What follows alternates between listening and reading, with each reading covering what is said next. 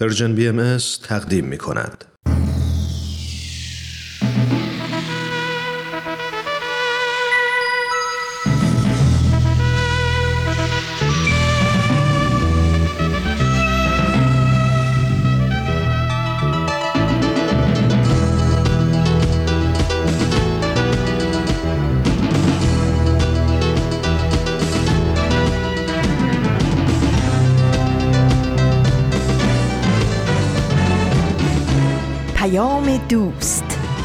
برنامه ای برای تفاهم و پیوند دلها.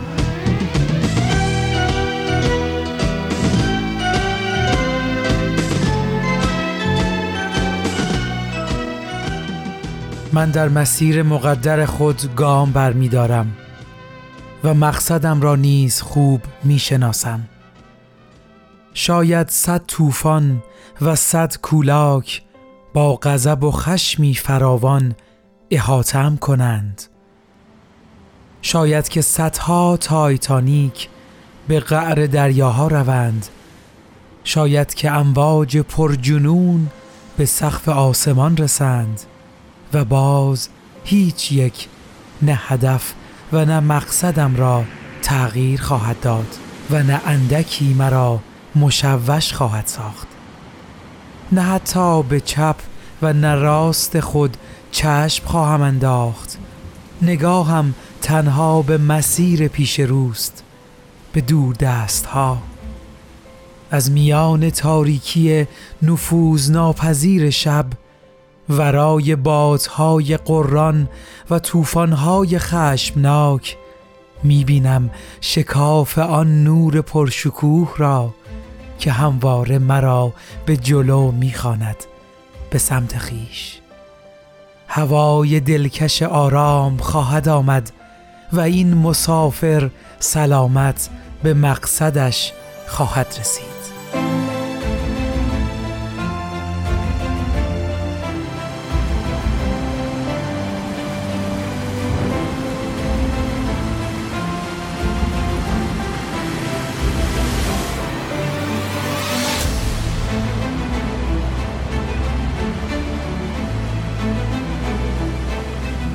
سلام و درود به همه شنوندگان خوب و صمیمی رادیو پیام دوست.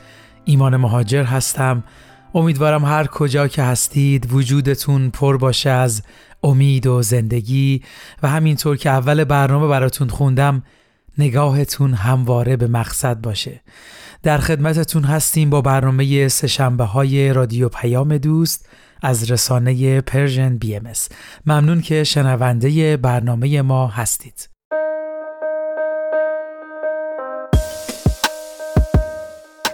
بله طبق معمول هر سه شنبه با برنامه سه شنبه های رادیو پیام دوست مهمون شما عزیزان میشیم. دو تا برنامه رو با هم میشنویم و لابلاش یکم با هم صحبت می‌کنیم. برنامه های امروز هم آموزه های نو و خاطرات یوتاب هست که می‌دونم همگی منتظر شنیدنشون هستید. مرسی که همراه هر روزه برنامه های این رسانه هستید. این شما و این برنامه سهشنبه این هفته.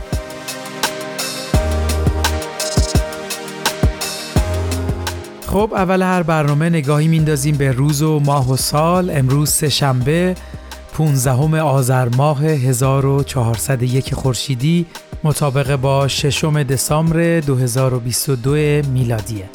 در آخرین ماه سال میلادی هستیم و در آستانه ورود به سال 2023 امیدواریم سال جدید برای تمام بشریت سالی پر از محبت و دوستی، آرامش و امنیت و صلح و اتحاد باشه.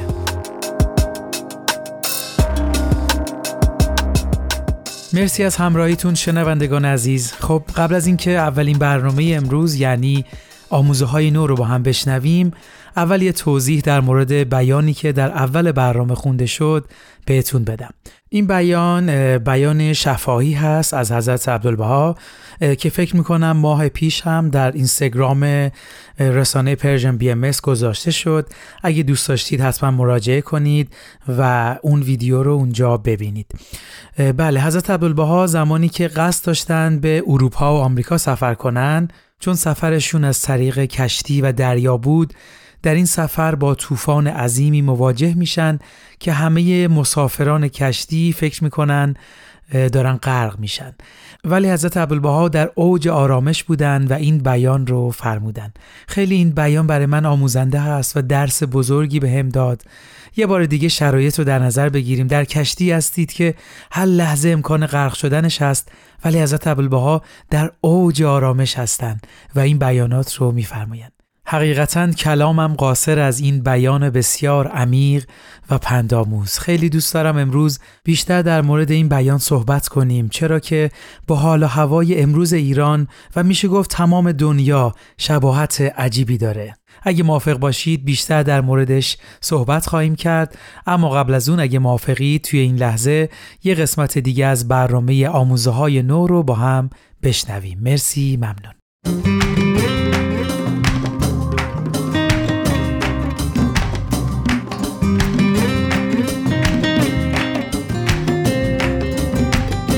شنوندگان عزیز سلام. من فرزاد به اتفاق همکارم پریسا با یک برنامه دیگه از مجموعه آموزه های نو در خدمت شما هستیم.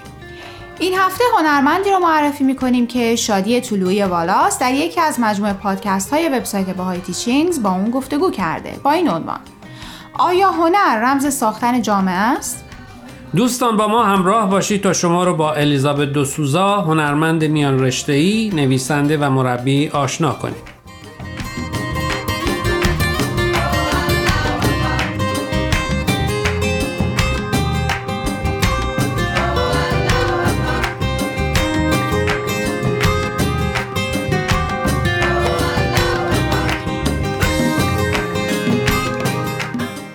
Liz, thank you so much for joining us on Cloud9. I'm really excited about this topic that we're going to be discussing today. Oh, thank you for inviting me. So, Liz, I'd love to start a conversation by talking about artists. Is it possible to define an artist, and how do you define what an artist is or does? Hmm. Well, the short answer, I think, to that in my mind is that an artist is someone who must create art. صدایی رو که شنیدین قسمتی از مصاحبه شادی طلوعی والاس با الیزابت و سوزا بود. همونطور که اول برنامه گفتیم امروز رفتیم سراغ یکی دیگه از پادکست های وبسایت باهای تیچینگز با اجرای شادی طلوعی والاس. تا شما رو با الیزابت دوسوزا هنرمند سیاهپوست آمریکایی آشنا کنیم. آثار هنری و تحقیقات الیزابت دوسوزا بیشتر در زمینه رابطه اسرارآمیز بین نبوغ هنرمند، فرهنگ و سلامت روحیه. و بیشتر به هنر آفریقایی هایی توجه کرده که دور از خونه زندگی می‌کنن. الیزابت 20 سال از عمرش رو صرف پیدا کردن جواب هایی کرده مثل هنرمند بودن یعنی چه؟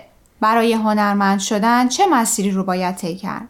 و اینکه چطور برای تاثیر هنرمند در جامعه ارزش قائل بشیم؟ اتفاقا اولین سوالی که شادی از اون می‌کنه اینه که هنرمند کیه؟ جواب الیزابت چیه؟ برای جواب به این سوال باید جنبه های مختلفی رو در نظر بگیریم. چون بعضی از هنرمندا کارشون براشون جنبه سرگرمی داره اما برای بعضی دیگه شغلشونه و از اون طریق امرار معاش می‌کنن. در این میون تعدادی از این هنرمندای متخصص در این زمینه تحصیل می‌کنن و گاهن خودشون رو از هنرمندهایی که تحصیلات آکادمیک نداشتن جدا می‌کنن.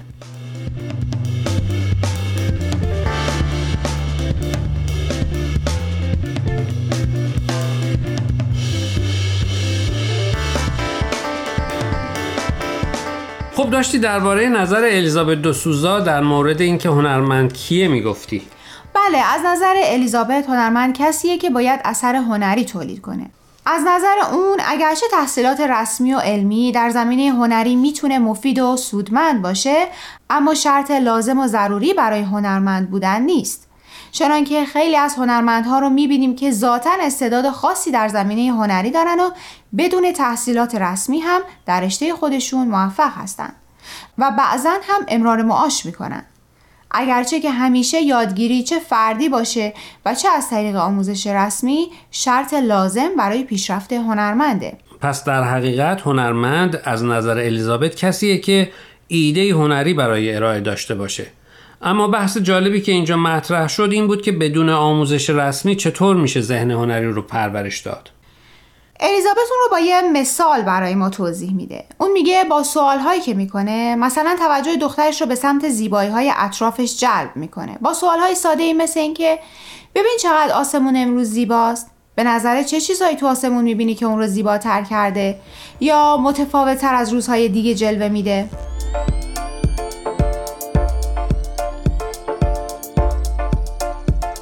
دوستان قبل از اینکه برنامه امروز رو ادامه بدیم می‌خوایم یه بار دیگه خواهش کنیم که به شبکه های اجتماعی و تلگرام Persian BMS سر بزنید و درباره مقاله ها نظر بدید. آدرس صفحه فیسبوک و تلگراممون رو در آخر همین برنامه باز هم به اطلاع شما میرسونیم. در ضمن از این به بعد برنامه های آموزه های نو از طریق SoundCloud و پادکست Persian BMS هم قابل دسترسیه.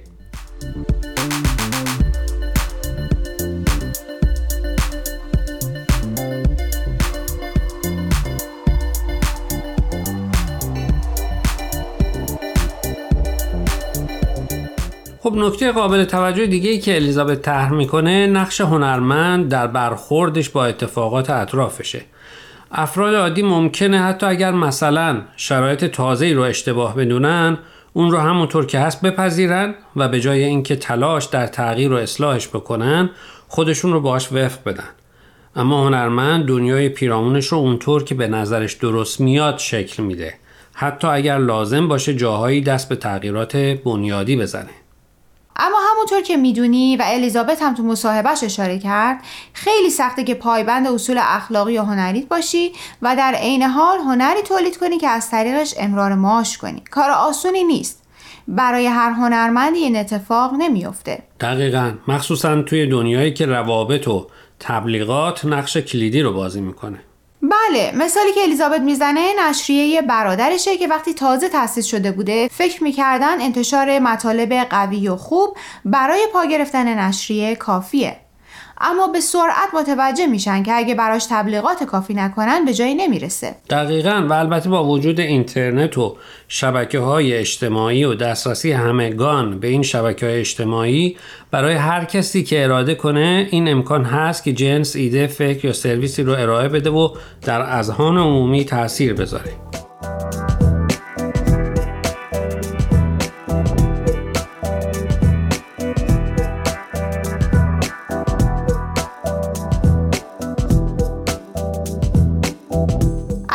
موافق باشی در این قسمت برنامه نظر الیزابت رو در مورد اینکه چطور میشه در یک برنامه هنری حضار رو به مشارکت ترغیب کرد با شنونده ها در میون بذاریم. حتما الیزابت میگه این ایده رو از کنفرانس هایی که رفته گرفته جایی که با هزار ذوق و شوق آماده شده که بره تا درباره موضوع مورد علاقش چیز جدیدی یاد بگیره. اما بعد از اینکه وارد سالن کنفرانس شده و مدتی نشسته حسابی حوصلش سر رفته. چون نه نوع ارائه موضوع و نه محیط هیچ کدوم براش جذابیتی نداشته. نمی‌دونم رسیدی فیلم کوتاهی که از یکی از کارگاهاش در ادامه همین پادکست گذاشته بودن ببینی یا نه؟ بله خیلی جالب بود. اگه اشتباه نکنم کارگاهی بود درباره آشنایی با پدرش بانچ واشنگتن که هنرمندان زیادی تحت تاثیر هنرهای تجسمیش و کتاب معروفش که در سال 1973 منتشر شد قرار گرفتن.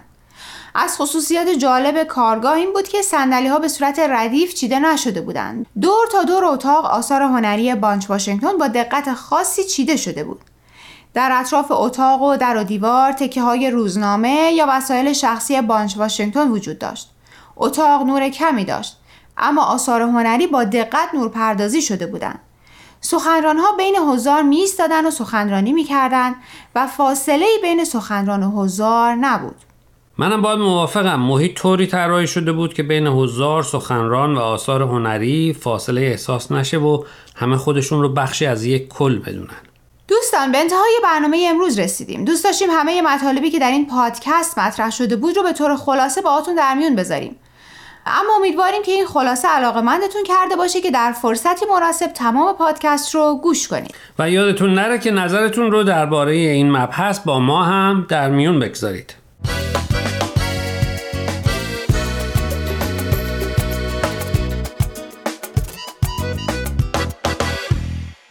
دوستان عزیز امیدواریم برنامه امروز رو پسندیده باشید. لطفا با ما تماس بگیرید و نظرتون رو راجع به این مقاله ها با ما در میون بذارید. آدرس ایمیل ما هست info at persianbms.org اگر هم موفق نشدید که همه قسمت ها رو گوش کنید یا دوست دارید یک بار دیگه اونها رو بشنوید می‌تونید به سراغ وبسایت Persian BMS برید به آدرس persianbahaimedia.org در ضمن می‌تونید از طریق فیسبوک، تلگرام، اینستاگرام و SoundCloud Persian به همه برنامه های ما دسترسی داشته باشید و برنامه ها رو اونجا گوش کنید یا از طریق این رسانه ها برای ما نظر یا پیام هاتون رو بفرستین. اگر پادکست برنامه رو گوش کردید و خوشتون اومد لطفا به اون برنامه امتیاز بدید. خب دوستان تا هفته آینده که به سراغ مقاله های دیگه و نویسنده های دیگه از وبسایت bahayteachings.org بریم من پریسا به اتفاق همکارم فرزاد از شما خدافزی می‌کنیم. خدا نگهدار.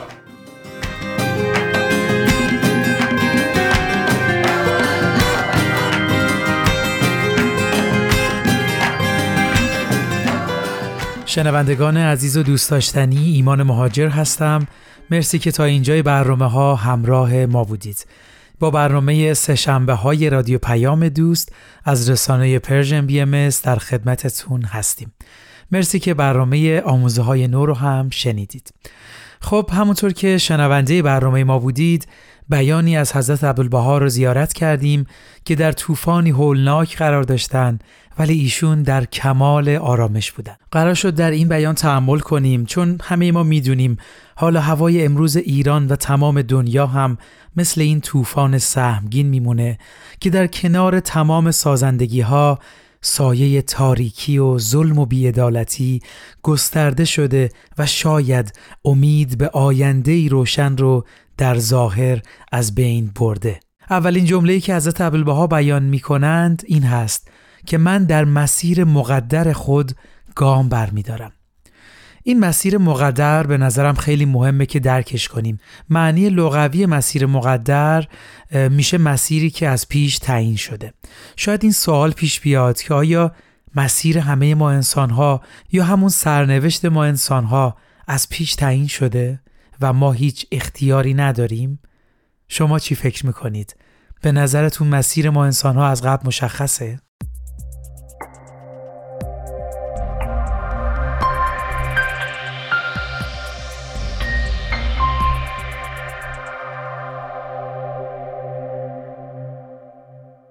مرسی از اینکه زمانی رو برای تحمل گذاشتید.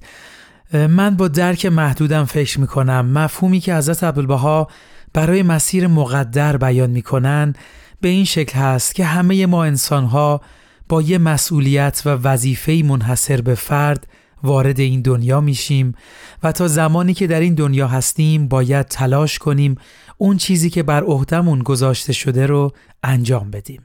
بذارید یه مثال بزنم. یه نهال میوه رو در نظر بگیرید. وقتی درون خاک کاشته میشه مقصد اون اینه که میوه سالم به بار بیاره.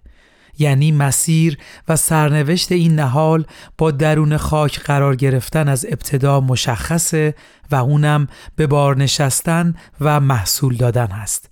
اینکه اون درخت با کمک باغبون چقدر ریشه و برگ و ساقه و تنه قوی پیدا می‌کنه می‌تونه در مقصد اون نهال تغییر ایجاد کنه. مثلا اگه ریشه هاش به قدر کافی قوی نشده باشه و تنه تنومن نشده باشه ممکنه با اولین باد و طوفان از بین بره خلاصه کلام مقصد و هدف همه ما انسان ها مشخصه ولی اینکه آیا به اون برسیم یا نه دست خودمونه به زبون دیگه ما در این دنیا باید معنا و مفهوم زندگیمون رو درک کنیم و در مسیر اون قدم برداریم. حالا شما بگید مسیر مقدر شما چی می‌تونه باشه؟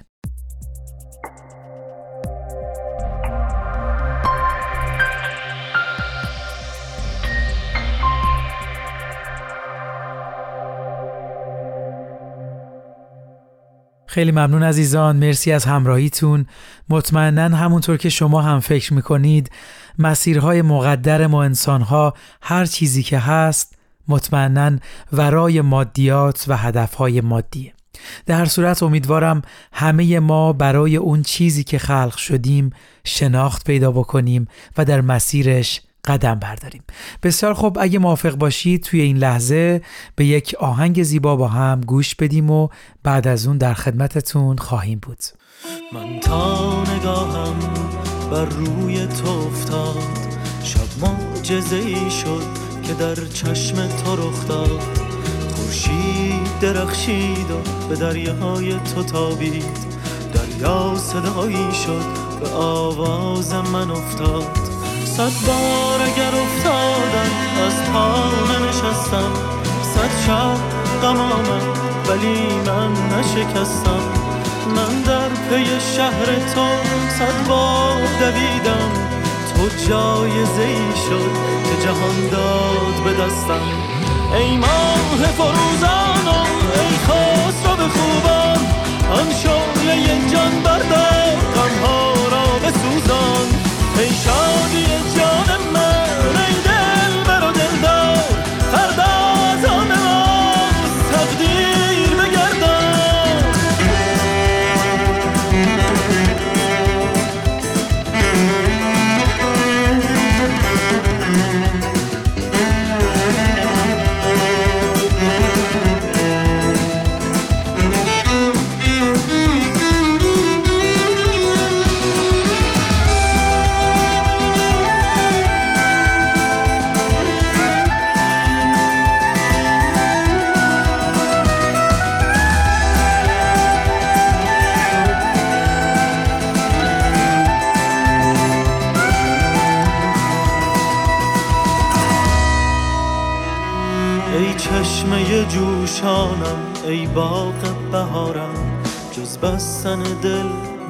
که من چاره ندارم. هم راز من و هم سفرم باش که با تو. همراه تو بر سایه شب دل نسپارم. صد بار تو را دیدم صد بار شنیدم. شیرین تر از این درد به عمرم نچشیدم. من با تو قراریست که از آغاز نهادیم. تو عهد شکستی ولی من نبریدم. ای ماه فروزانم ای خسرو به خوبان. آن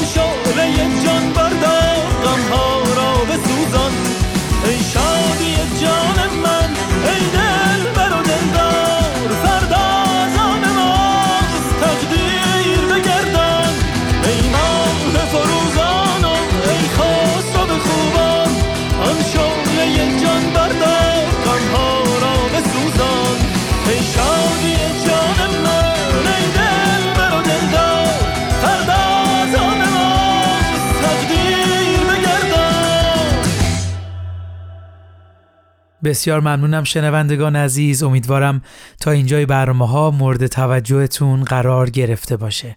خب اگه موافق هستید توی این لحظه یه قسمت دیگه از خاطرات یوتاب رو با هم بشنویم. مرسی ممنون.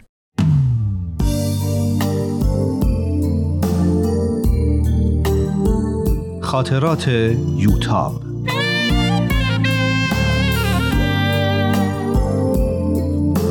اثری از روحیه فنایان.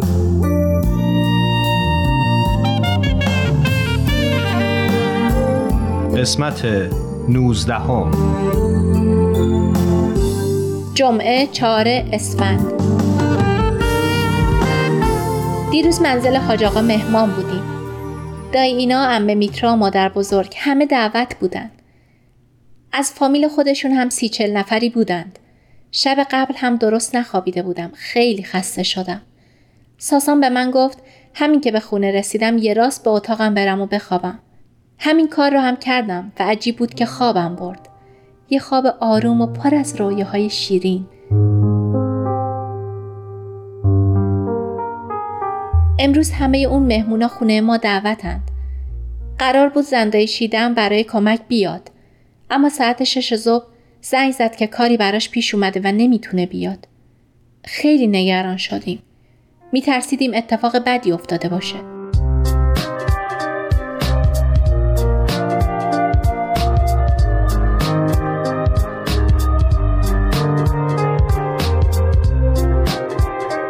ساعت بعد با پرسجویی که پدر کرد فهمیدیم ساعت پنج مامورین نیروی انتظامی به خونه چند نفر از استادا و دستندرکاران علمی آزاد ریختن و عدهای رو با خودشون بردن. دکتر روحانی، مهرداد صلح پرور و شیدروخ هم در میان اونا بودن. تازه فهمیدیم علت عذرخواهی زندایی چی بوده. بابا و مامان با عجله به خونه اونا رفتن ولی هر کاری کردن منو نبردن. گفتن ممکنه اسم من هم به عنوان فعال حق تحصیل لو رفته باشه و منم بگیرن. من و سهراب تو خونه موندیم.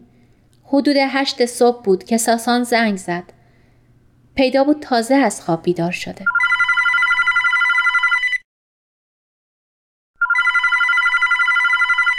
سلام عزیزم چطوری؟ خوب خوابیدی؟ خوبم. صبحت بخیر. با نگرانی پرسید صدات چرا اینطوریه؟ چی شده؟ می‌دونستم که تلفن ممکنه کنترل باشه. نگران نباش من طوریم نیست. می‌تونی یه سری به ما بزنی؟ الان را میافتم.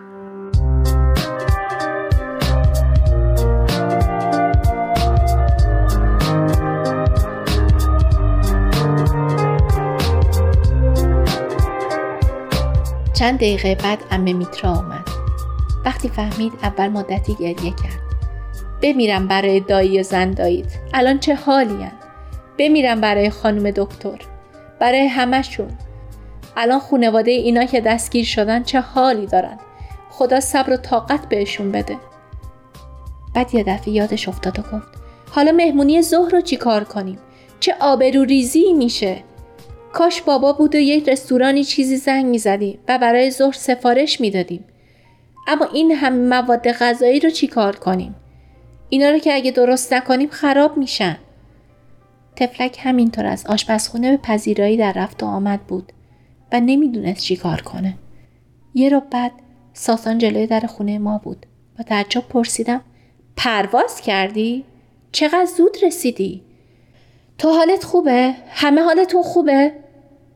آره همه خوبیم بیا تو پس چرا رنگت پریده چی شده هیچی ریختن خونه دایی فرید و شیدرخت دختر داییم رو گرفتن دکتر روحانی هم گرفتن. مثل اینکه ده پونزده نفری هستن که دستگیر شدن. دکتر روحانی آخه به چه جرمی؟ اونش رو نمی‌دونم. همشون در ارتباط با علمی آزاد بودن. امه میترا با ناراحتی گفت جرم نمی‌خواد. جرمشون اینه که چرا بهاییان چرا زندن؟ چرا برای جوانای محروم بهایی امکان تحصیل ایجاد کردن؟ میگن جوانای بهایی نباید تحصیل کنن باید بی سواد باشن. ساسان با عصبانیت گفت یعنی چه مگه مملکت قانون نداره مگه میشه کسی رو برای اینجور چیزا گرفت گفتم شدنش که میشه سهراب گفت تازه ممکنه یوتاب رو هم بگیرن گفتم سهراب ساسان گفت برای چی یوتاب رو بگیرن؟ رنگ ساسان پریده بود. نگاه هشدار دهنده به سهراب کردم و سعی کردم که اونو آروم کنم. نگران نباش. سهراب دوست داره تو همه چیز اقراق کنه. منو برای چی بگیرن؟ اینایی رو که گرفتم مسئولین کادر اداری و استاده دانشگاه بودن. اگه بخوان دانشجوها رو هم دستگیر کنن که دیگه همه رو باید بگیرن. امه میترا هنوز تو افکار خودش بود. مهمونی امروز ظهر رو چی کار کنیم؟ با این همه کار که داری مامان و بابای یوتاب هم رفتن معلوم نیست کی برگردن. من نمی‌دونم چی کار باید بکنم. کاش زودتر برگردن. ساسان گفت مهم نیست. مهمونی رو به هم می‌زنیم. امه میترا گفت نمیشه آقای دکتر آبرو ریزی میشه. حاج آقا چی میگه؟ ساسان گفت من خودم یه جوری درستش می‌کنم. و در حالی که موبایلش رو در آورد گفت من برم پیش ماشینم. درش رو قفل نکردم.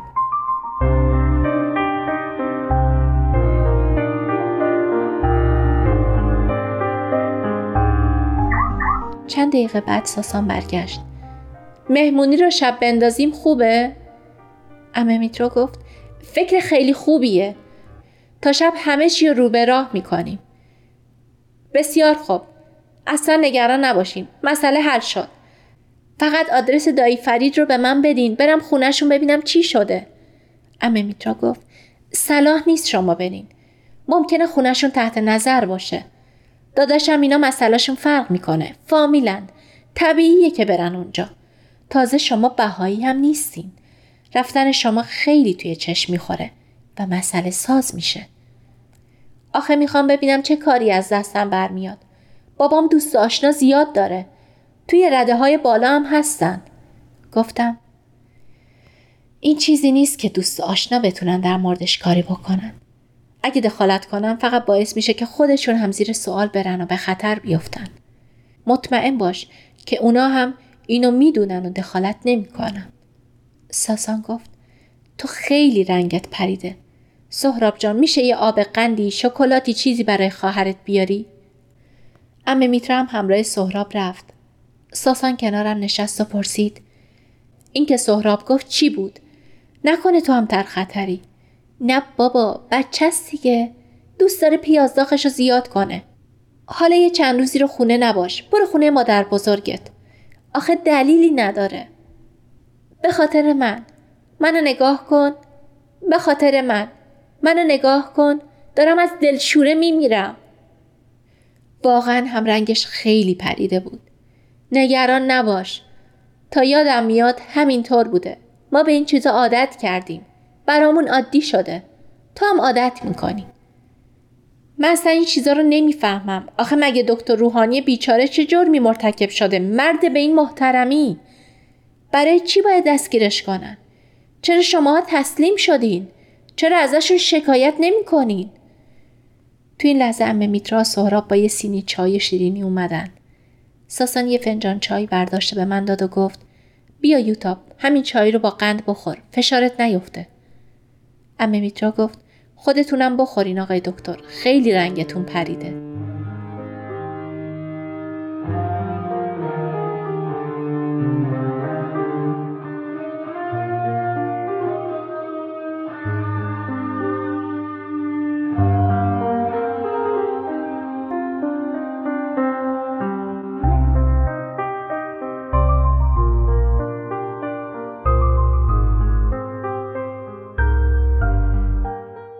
چای رو که میخوردیم مامان و بابا هم اومدن و جریان رو تعریف کردن.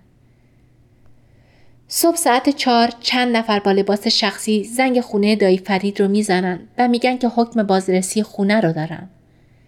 تا ساعت پنج همه خونه رو به هم میریزن.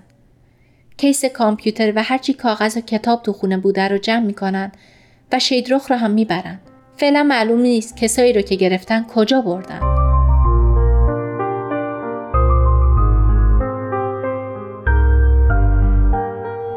ساسان تازه خداحافظی کرده بود و رفته بود که حاج خانم نادری زنگ زد. معذرت خواهی می کرد که دکتر صبح تماس گرفته و گفته به علت اینکه در اثر سفر برنامه خوابش به هم ریخته سردرد شدیدی داره و اگه ممکنه مهمانی رو به شب بندازیم که دکتر هم بتونه بیاد. تفلک چقدر معذرت خواهی کرد. نزدیک ظهر بود که ساسان دوباره زنگ زد.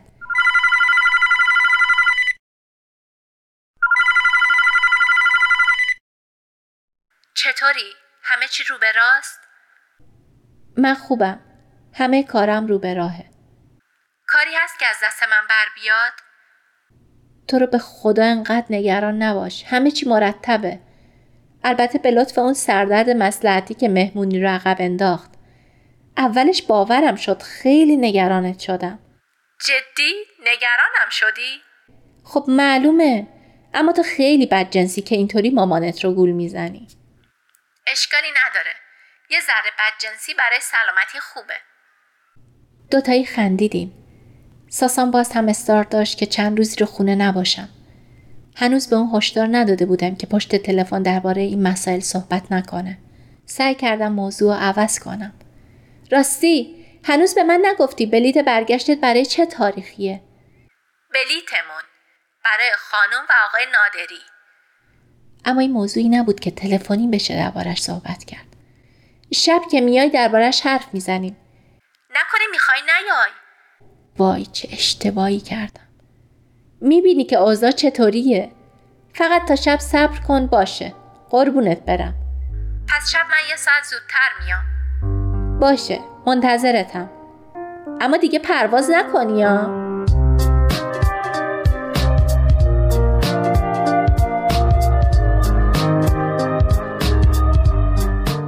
جمعه شب.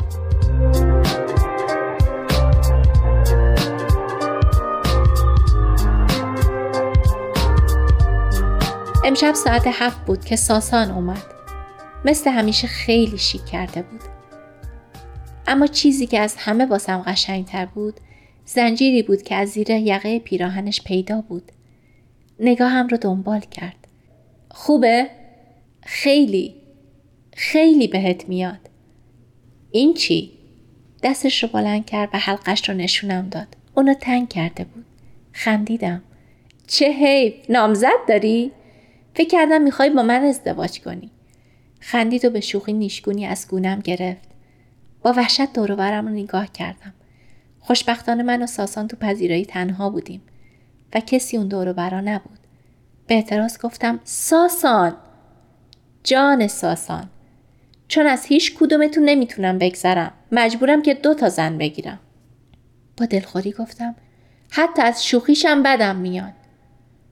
باشه اخم نکن.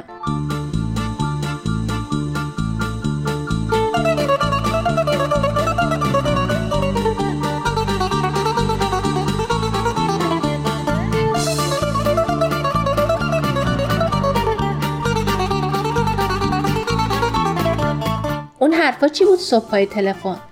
من دو تا بلیت گرفتم و بدون تو بر نمیگردم. باور کن نمی‌دونم چی کار باید بکنم.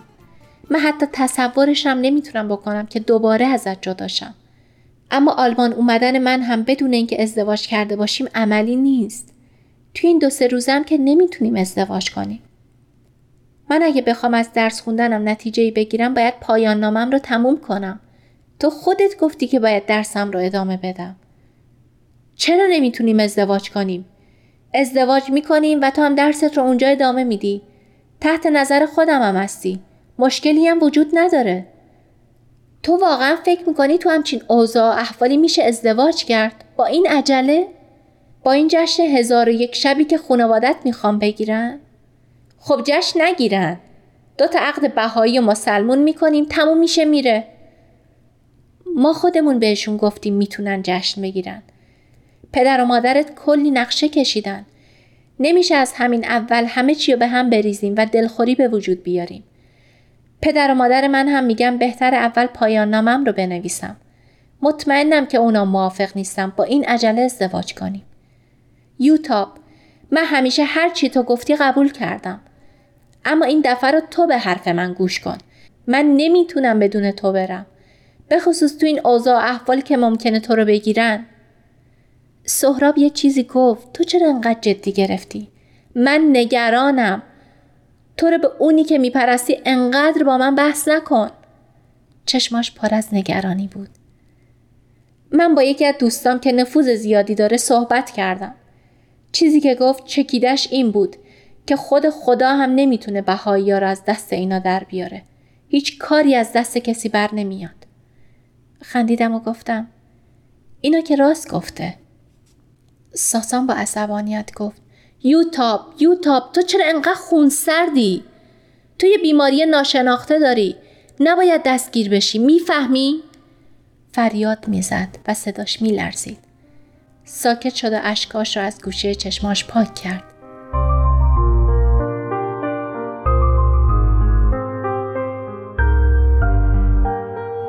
انگشته خیسش رو گرفتم و به گریه افتادم و گفتم تو رو به خدا گریه نکن. قلبم داره میسته. امه میترا با یه سینی چای وارد شد و وقتی دید داریم گریه می‌کنیم سینی رو روی میز گذاشت و بدون اینکه حرفی بزنه رفت. صدای زنگ در اومد. ساسان به سرعت چشماشو پاک کرد و من به دستشویی رفتم تا آثار گریه رو پاک کنم. دایی فرید و زنده شیده بودن. دیگه فرصتی نشد که بتونیم تنهایی صحبت کنیم. تا بعد از شام که خانما منو به زور از آشپزخونه بیرون کردن و یه جای خالی در کنار ساسان پیدا کردم و نشستم. یوتاب فکراتو کردی؟ من کوتاه نمیاما. ساسان تو رو به خدا منطقی باش تو زیادی وحشت کردی برای تو این چیزا تازه است باور کن خطری واسه من نیست ببین من برای چهارشنبه ساعت سه و نیم صبح دو تا بلیت خریدم اگه بخوای سر به سرم بذاری میدزدمت و به زور میبرمت. یه لحظه وحشت زده به ساسان نگاه کردم و بعد هر دو زدیم زیر خنده. همه برگشتن و ما را نگاه کردن.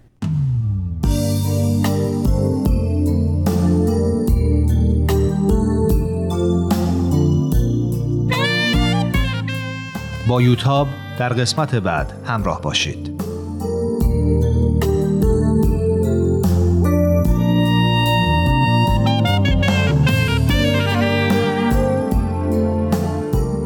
این مجموعه با همکاری تولیدات رسانی پارسی و مؤسسه فرهنگی تصویر رویا تهیه شده است. دوستان عزیز مرسی از همراهیتون.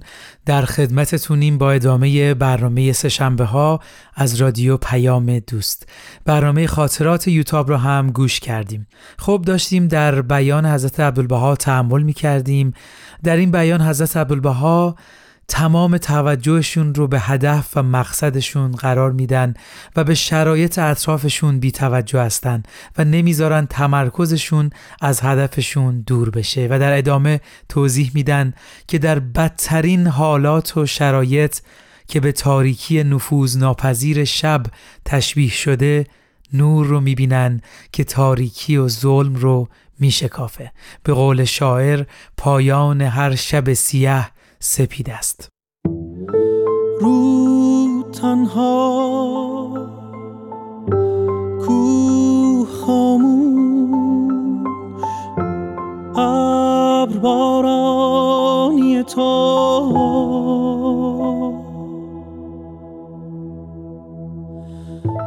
روز آرامش قبل شب توفان تو بود.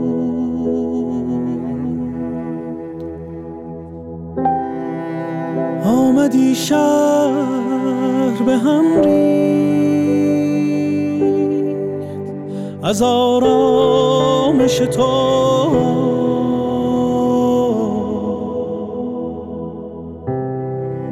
آمدی و پس از آن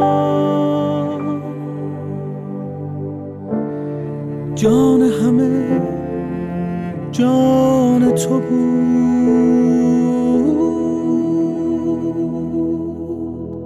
آسمان برف دلم گر به چشمان تو بود. بله اینو تفکر باید برای همه ما درس باشه که هیچ وقت امیدمون رو از دست ندیم. و در مسیر و مقصدی که برای خودمون تعریف کردیم قدم برداریم. و یادمون نره در دنیا همیشه نیروهای مخرب و سازنده هر دو مشغول کارند. این ماییم که انتخاب می‌کنیم در کدوم گروه قرار بگیریم. اگه قرار برای سازندگی قدم برداریم باید تلاش کنیم صبور باشیم و امیدوار.